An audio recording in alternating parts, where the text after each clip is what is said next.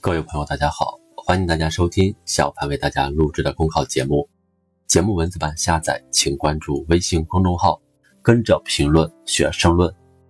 本期话题为：在现代城市中诗意栖居。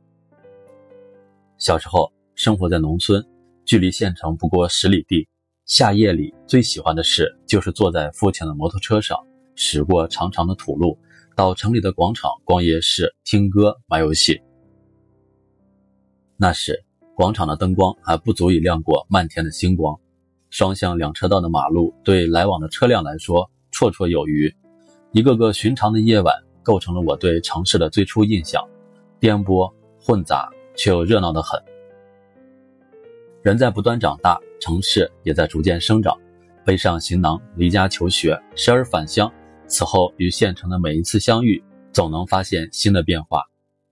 广场告别了散落的地摊，步行街上人头攒动，原来宽敞的路口开始变得拥堵。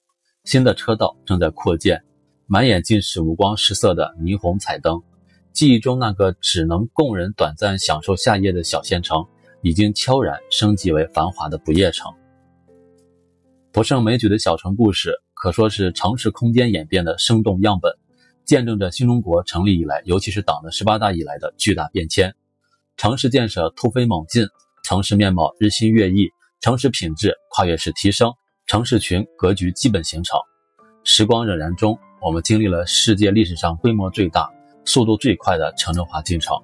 漫步于大街小巷，不难发现，城市的细节越来越饱满，格局越来越开阔。服务越来越便捷，今天的城市不再只是地理意义上的人口聚集，建筑意义上的楼宇集合，已经日益成为孵化梦想的空间，创造机遇的舞台，寄托心灵的场所，承载着无数人对美好生活的向往。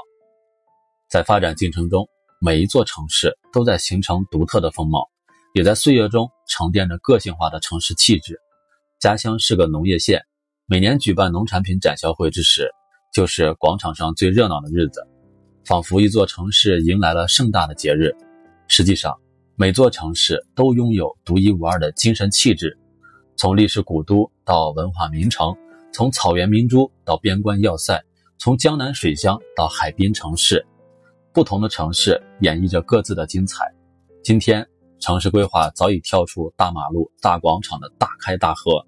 城市建设不再盲目的追求钢筋水泥的都市丛林，当文化地标越来越多，特色小镇生机勃勃，公共空间不断延伸，各美其美的城市气质浸润了一方水土，涵养着人文气息，让生活在其中的人们感受到更多的美好。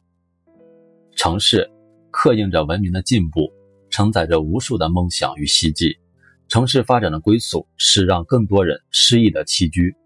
如今见惯了繁华与喧闹，越来越多的城市居民向往自然的回归，绿色正在城市中不断的铺展开来。南京的明城墙绿道，成都的天府绿道，上海的黄浦江绿道，日渐多起来的城市绿道，不仅是树林掩映的步行道，也成为如诗如画的生活频道。从田园城市到花园城市，从海绵城市到生态城市。让城市融入大自然，让居民望得见山、看得见水、记得住乡愁的美好愿景，正在生态优先、绿色发展的理念与行动中一步步化为现实。城市既是有机体，也是生命体，让城市生活更美好，是城市建设、发展、治理的价值所在。在新中国成立七十周年的历史节点上，观察城市，思考城市，努力建设和谐宜居、富有活力。各具特色的现代化城市，我们的城市必将在新时代展现更大的魅力，绽放更多的光彩。本节目所选文章均来自人民网、求是网、学习强国。申论复习，请关注微信公众号，跟着评论学申论。